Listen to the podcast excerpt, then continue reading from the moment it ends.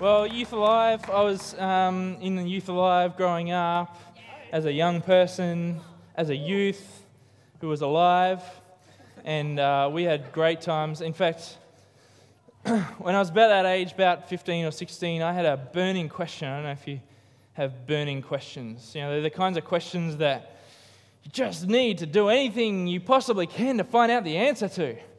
Yes, you have questions like that? When you're 15, 16, you've got a lot of questions like that. I had one in particular, and I decided we, we had a after church party one Sunday evening at a friend's place, barbecue, BYO meat, and that sort of thing. And this question had been burning on my mind and heart for a long time. So I decided tonight was the night that I was going to find out an answer once and for all. Could you cook a sausage in the microwave as well as you could do it on a barbecue? Now, keep in mind, I was a 15 year old boy with um, not a whole lot of exp- no experience with a microwave or any cooking anything. Um, but I, I, had this burning question could you cook a sausage as well in a microwave as you could on a barbecue? So I decided to give it a go.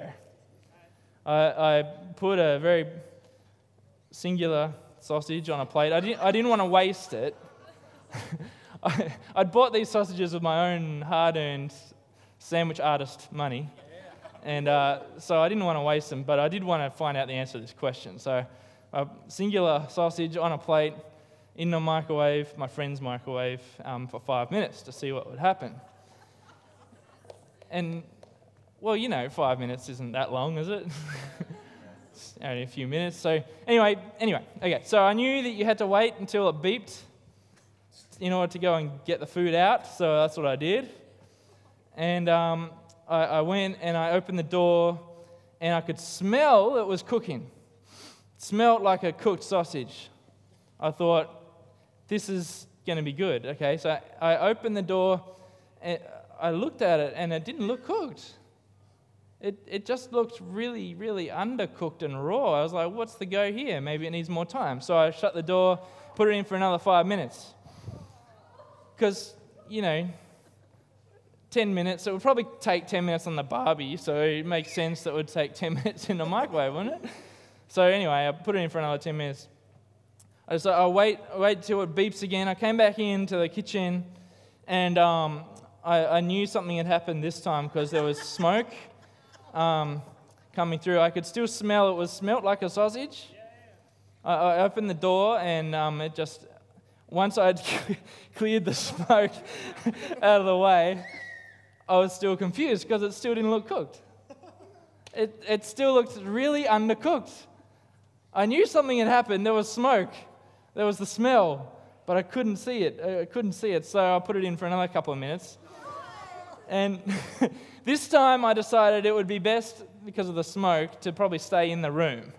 I thought that would be a, a good idea. I, the last thing I wanted to do was undercook a sausage, okay? I knew that was, that was dangerous. Undercooked sausages can make you sick. And I wanted to be responsible with food. So 12 minutes in the microwave, I thought that should do it. that should do it. I, I didn't get the full way through the two minutes.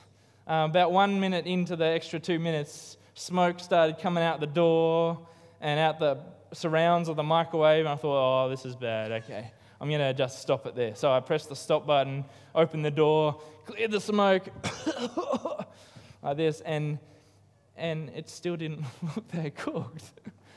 And I was thinking, what is going on? This thing should be cooked by now. Stupid sausage.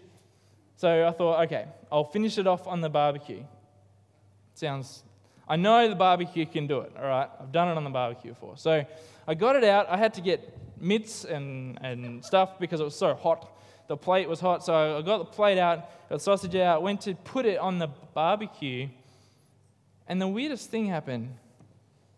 I went to pick up this sausage, and it didn't feel like a sausage anymore. this thing, it, it looked undercooked, but like it was like rock hard. Rock hard, I tell you. It was the strangest thing to look at this undercooked sausage and to actually feel it, it was rock hard. So I knew I couldn't eat it anymore. But I had paid for it. So I needed to put it to some use of some sort. But what do you do with a undercooked looking sausage that's rock hard and you can't eat anymore? Um, so I decided to crack it open to see what was, what was going on on the inside. So you can imagine me at this party with this undercooked looking sausage in my hands, trying to break it in half. I eventually snapped it in half, and on the inside, it was black.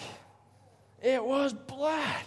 And it was like burnt toast. It was like that, you know, just, just charcoal. And um, so I couldn't eat it. I couldn't, I couldn't give it away. I couldn't trick anyone into eating it.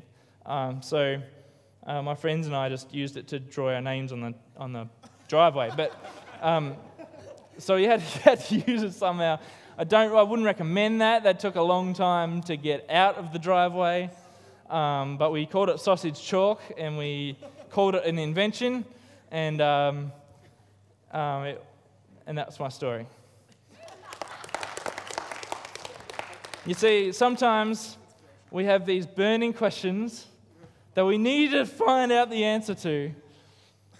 But some questions are only small and insignificant in the grand scheme of things. Other questions, though, are really big ones. And the answers to the really big questions can actually shape our lives and the trajectory of our lives. I'll leave you to decide which question the sausage one fell into, which category of question. That's what this series is about. It's about the big questions, not the little ones, the big ones, answers to which actually shape our lives and the way that we do faith and the way that we do life together. So, the question that I got this evening, as, as Steve said, we did a survey and you guys voted on the, your popular ones, and and I got the second most popular question tonight for the 5 p.m. service. It was number one in the morning, and you guys chose it as your number two in the evening. Do you know what it was? It was Can a Christian lose their salvation? Can a Christian lose their salvation? Wow, that's a, that's a good question. That's a big question. Big question. Do you want to know the answer? I suppose that's why you're here. All right, well, I'll give you the answer. Okay, here we go. This question I have had for several months. And this question I have done lots of reading and listening and watching and absorbing and praying and researching into. And what I can tell you is that there are as many different answers to this question as there are books or podcasts or sermons or whatever that you can find to try and ask because it's a tricky question to answer. And it's a tricky question. I'll tell you why it's so tricky in just a moment. But there are two reasons, mainly, that we would ask this question in the first place. I will say that mainly it's Christians who ask this question. That's the number one thing. And so I'm going to answer this question tonight. And um, if you're not quite in that place yet of being a follower of Jesus, then I hope that it's still going to be encouraging to you and in, inspiring to you and help inform you about what we believe and what we talk about and that sort of thing. But mainly Christians ask this question, and they ask it for two reasons. The first reason is relational. We ask this question can a Christian lose their salvation? Because a lot of us have known somebody that at one time or another in their lives were a Christian and maybe called themselves a Christian and behaved from all counts as a Christian, and we're a Christian, but if you look at their lives now, their lives don't necessarily reflect Jesus, or they don't reflect the life that a Christian normally would be expected to reflect. The values or the, the choices, the lifestyle, the decisions made, and maybe even they maybe even they don't even believe in God anymore. So we ask this question can a Christian lose their salvation? Because out of love, out of, out of concern for our friends and our family who are in this position. We want to know. Second reason we ask this big question is personal. believe it or not, I think, I think every Christian, in the back of their mind, every now and again, has the little thought I wonder if there's something that I could do or am at risk of doing that would put my eternity, that would put my salvation at risk somehow. I think that little voice is at the back of our minds. Every now and again, it just it comes out. For instance, for instance, we go through perhaps this, this weekly cycle, maybe, of, of um, coming to Jesus and asking for his forgiveness for the sin in our lives, which is really good. And then we accept him into our hearts, and, and, and that's fantastic, and life is great, and it's going really well. But then on Wednesday afternoon, Wednesday afternoon, there's a kid at school who wants to hang out with us at lunch. We don't really like them. We find them really annoying. And so we make up some other excuse, some little white lie maybe, and um, to get out of it. And, but then we feel really bad. And so next Sunday comes along and, and we feel convicted about the sin in our life. And so we come back to Jesus and we ask his forgiveness for our sin and we accept him into our lives again, which is all good, um, and we're all good again. But then on Tuesday, something else happens, or on Saturday, something else happens, and we live in this cycle where it's almost as if we believe that our lives are this like white canvas and they've been marked by the blemishes of our life. And Jesus comes along in his grace and he makes that pure white again, which is absolutely amazing. But whenever we kind of put dirt back on it, we're kind of we need to ask his forgiveness again to make it all white again. And and if if for some reason some tragic reason we were our lives would end suddenly and we were to get to the pearly gates or whatever you imagine and our canvas isn't perfectly white at the time of judgment, that somehow our eternity would be at risk. And so we live this almost this paranoid life ritual of trying to make sure that absolutely everything in our life is all the, all the I's are dotted, all the T's are crossed, and everything is perfect. And so we are limited in our life by this voice in the back of our minds that says, can a Christian lose their salvation? So they're the two reasons relational, personal. Here's my answer. Are you ready? Now, I'm just going to say this. My answer to this question is my best shot at answering this. Based on everything that I've read, based on everything that I've listened to, and all this information from all different viewpoints and my reading of the scripture and the New Testament and my praying over it, I'm just going to give you my best shot. Is that all right? It means that it is my opinion because we won't necessarily know for sure until we get to heaven, okay? So there might be people in this room that may not exactly agree with absolutely everything that I'm about to say, but you know what? I think that's okay. I think that's cool. And I think that if you and I both believe that Jesus died for us, that he rose again, that we've accepted him into our lives, that you and I will be in eternity together and we can discover the answers to these questions for real when we get there. Is that all right? But for now, I'm just going to give you my best shot at it. Here we go. I believe the New Testament, particularly, is actually quite clear. And in fact, the more I read it, the more clear and the more I understand this to be true. Is that when somebody believes in Jesus, when they accept that he died for them and rose again, when they've accepted him into their lives and have committed their lives to him, that they are saved from an eternity without God and that can never be taken away from them. And I believe we can be confident in that. I believe if you're a Christian tonight, if you have done those things that I've just said, and have accepted Jesus, that you can be 100% confident in your salvation. And here's why. A bloke called John. John was one of Jesus' disciples. In fact, John was perhaps his closest friend while here on earth. In fact, he's probably the human being that knew Jesus better than just about any other human being who ever walked the earth, maybe apart from his mum. But John was really close to Jesus, okay? So what he says about Jesus is pretty reliable. He wrote a few letters, and in one of those letters, 1 John, we read this. He, he writes this. He says, I write these things to you who believe in the name of the Son of God, so that you may know that you have eternal life. Remember, this is one of Jesus' absolute closest friends.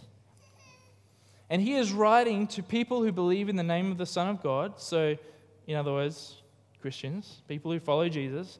And he writes to them, why? Not so that they can hope to have eternal life or that they can aim to one day have eternal life or try really hard to have eternal life. No, he writes to them so that they may know that they have eternal life.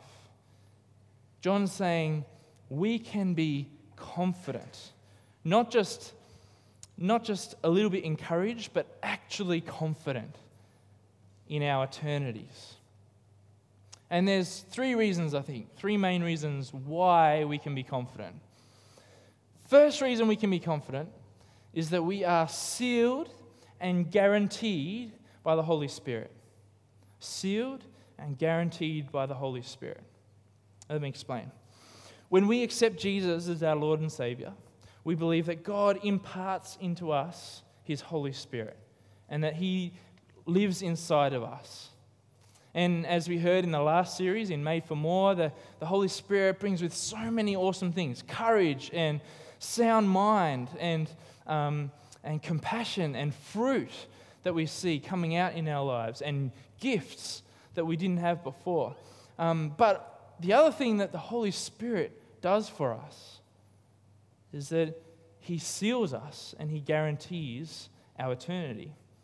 The Apostle Paul wrote about this in fact, he wrote about it quite a few times. It was one of his favorite topics. He actually wrote maybe three or four times to different churches. So he really believed this. And in the book of Ephesians, he wrote this He said, And you also were included in Christ when you heard the message of truth, the gospel, the good news of your salvation.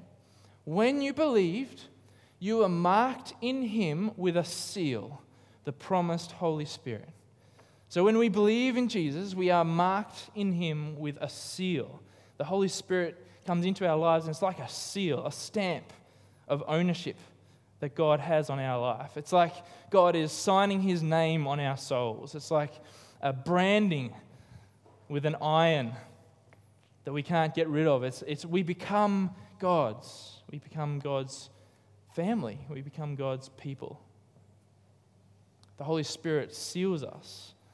But Paul actually goes on and he says, The Holy Spirit, who is a deposit guaranteeing our inheritance until the redemption of those who are God's possession to praise of his glory. So not only are we sealed by the Holy Spirit and we have God's name stamped on our hearts, but we are actually guaranteed. Our inheritance is guaranteed. The Holy Spirit is like a deposit. Now, you know what a deposit is, don't you? It's like when you want to purchase something, but you can't quite complete the transaction yet for whatever reason. And so you put a deposit on it, normally something of value, and that demonstrates that you are really you are serious about coming back for that. As soon as you can complete the transaction, you'll be back for it, you'll claim it, and it reserves it for you. Nobody else has access to that anymore. It's reserved for you. Paul is saying that when the Holy Spirit comes into our lives, that he seals us with God's name, but also he's like a deposit on our lives. And God can't quite complete the transaction yet, otherwise, we'd be dead. but, but as soon as it's time for you and I to have that transaction completed, we are reserved for Him because he's paid that deposit. Something of supreme value, a part of himself as a deposit on our lives. So that is reserved for Him. Pretty special, hey? So we are sealed and we are guaranteed by the Holy Spirit. The second reason why we can be so confident in our salvation is that we are um, secured, we are held, secured, protected by the Son and the Father. Have a listen to what Jesus said about people who follow him. He said this My sheep listen to my voice. I know them and they follow me. I give them eternal life and they shall never perish. No one will snatch them out of my hand. My Father, who has given them to me, is greater than all. No one can snatch them out of my Father's hands.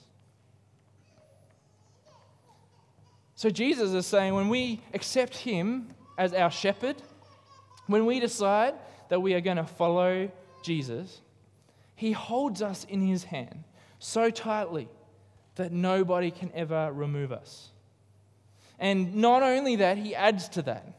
He says, if that's not good enough for you, my Father has big hands too, and He's holding you so tightly that nobody can take you out of His hand either. So, we have God in His entirety Spirit, Son, and Father, who secure us as soon as we accept Him into our lives. Our eternities are secured by the entirety and the wholeness of God. We are sealed by His Spirit. We're guaranteed by His Spirit. We are held by the nail scarred hands of our Savior. We are held by the very same hands that created the universe. That's pretty convincing, isn't it? I would suggest we can be pretty confident that there's not a whole lot we can do to lose our salvation. But if you're still not sure, I think there's a third reason too. There's a third reason, and that's this that we are saved by grace and not by works. We talk about this a fair bit here at Door of Hope because this is the main part of who we are. This is our message. This is the good news about Jesus is that our salvation has got nothing to do with what we do or don't do. Our salvation has everything to do with what Jesus did for us. There is nothing that you and I can do, believe it or not, that can make us any more saved than we are. And there is nothing that you and I can do, believe it or not, that can make us any less saved than we are. Because it's got nothing to do with what you and I do or don't do, it's got everything to do with what Jesus did for us. And I am so glad. Oh man. I am so thankful for that. Aren't you thankful that we are saved by the grace of God and not by anything that we can do? Nothing at all we can do. That's such that's mind-blowing when you think about it, isn't it? That is unbelievable. That that no matter how bad it gets, there's nothing that we can do that will uncrucify Jesus. There is nothing that you and I can do and if we think otherwise, that's probably pretty arrogant when you think about it. There is nothing you and I can do that can take away what Jesus did on the cross for us. And that is his gift to us. As his gift to us. So we can be confident we have all of God behind us. And our salvation isn't based on what you and I do anyway, it's only based on what Jesus did. But you know what? I reckon that's actually the easy part. That's the easy part of the question because there's a bit of a curlier part to the question. And that is what about our friends? What about those friends, those family members, or the people that we know who once upon a time looked like a Christian and were a Christian, but, but now when we observe their lives, they show no outward sign that they follow Jesus anymore. And maybe they even say that they don't follow Jesus anymore. What happens to those people? Have they lost their salvation? Well, I said it was tricky, and it's tricky for a reason. And it's tricky. The reason why it's so tricky for us is because it's not actually up to us. it's never been up to us, and it's not meant to be up to us. And so that's why it's so tricky to answer this part of the question, because we're not God. but I can answer it in this way. I think when it comes to these people, often in my experience and my observation, people like this fall into two categories. And I think this is a good way for us to help get our minds around it a little bit, okay? So, the first category of these people were people that perhaps at the time genuinely made a commitment to Jesus. In their heart of hearts, they were committing to Jesus. They repented of their wrongdoing, of their turning away from Him. They accepted what He did for them in their lives. And, and, but over time, for whatever reason, maybe for lots and lots of reasons, they gradually drifted away from Him. And maybe it was, it was like a, a coal in the fire that drops out and becomes cooler and cooler and cooler. And for whatever reason, these days, their lifestyle doesn't reflect that of perhaps it once did. Well, you know, I, I, I truly believe due to everything that we've just talked about and everything that we read in the New Testament, that that seal that we get when we accept Jesus into our lives, that seal that is stamped by the Holy Spirit on our lives, that's still there. That it may have faded over time, and maybe you and I try and looking at that seal and it's a bit faded and we can't even read the name on that anymore. But you know what? I believe God knows his own stamp. I believe God can recognize his own signature when he sees it, even if you and I can't anymore. And I believe there are people in this world who might not look like a Christian much these days.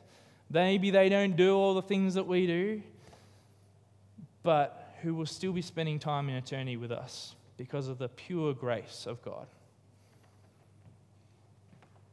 But I think there's another category of people as well. And I think that category of people, maybe that person looked like a Christian. Maybe they spoke like a Christian. Maybe they sang like a Christian. Maybe they prayed like a Christian. Maybe they did everything from the outside that looked like a Christian, except for the one thing that you have to do to be a Christian and that is to really accept Jesus as your Lord and Savior in your heart. I think there are people, and I think it's possible, in fact, that there are people in our church today, maybe even people in this room, who kind of go through the motions of being a Christian, who behave like a Christian, who look and do all the right things that a Christian should do but have never actually really accepted Jesus as their Lord and Savior in their heart. Our mate John, who wrote the letters, who's Jesus' bestie, he wrote this. He wrote this about these kinds of people, right? He wrote, They went out from us, but they did not really belong to us. For if they had belonged to us, they would have remained with us, but their going showed that none of them belonged to us. In other words, perhaps some people were never really Christian in the first place, deep down. But you know what? As I said, this question is so hard because it's not actually up to us. And this is probably the most important thing to remember out of this whole message is that you and I do not have the authority or the ability to judge. You and I cannot stand there and say to somebody else whether they are out or in. We can't say whether they're a real Christian or a fake Christian. we can't judge. Only God can judge. And there are only two people in the world who know what's going on in someone's heart, and that's them and God. The Bible says this. The Bible says that you and I, we only look at the outside appearance, but it's God who looks at the heart. And so you and I can't judge. Only the man, only the man with nails in his hands who died for the sins of the world, only he has the authority and the ability to judge. That's what makes answering this question so difficult. but we can do some other things. Because I'm sure most of us probably know people that are in this circumstance. So we can do these three things. We can love them. Never stop loving your friends, your family members. It doesn't matter whether they were a Christian once upon a time and they don't do that anymore, if they decided otherwise, or they never were in the first place, or what, whatever situation they're in, God has never stopped loving them. God has never stopped loving you, no matter what you've done. God's never stopped loving me, no matter what I've done. He's never stopped loving them. And so we shouldn't stop loving them either. We should never stop showing love to people in our lives. Even if they disagree with us, even if they don't believe the same things as we do. Secondly, we should never stop inviting. We will never know if it's the very next invitation that's going to be the one that's going to be accepted and for our life to be changed. We don't know if it's the next one. what if you were, what, the tragedy of stopping one invitation away from changing the course of someone's eternity.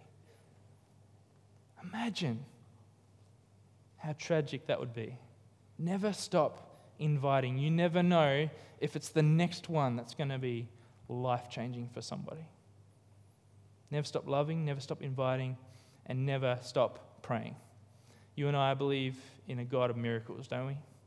And no matter how impossible it might seem for somebody who is maybe in this position that we're talking about, maybe it might seem impossible for them to ever return to Jesus. It might be impossible for them to ever reconnect with the church, or maybe they've experienced too much hurt, or maybe they've experienced just too much bad stuff in their lives and they've just got too much of a negative opinion on things, or whatever it is. It might seem impossible, but nothing is impossible with our great God. And so we should never stop praying. You know, He's the God who leaves the 99 behind to chase after the one. He's the God who recklessly gives out love, even though He knows that it's not always going to come back to Him. He's the God who said it's His will that none should perish. He loves our friends and our family more than we do. we should never stop praying.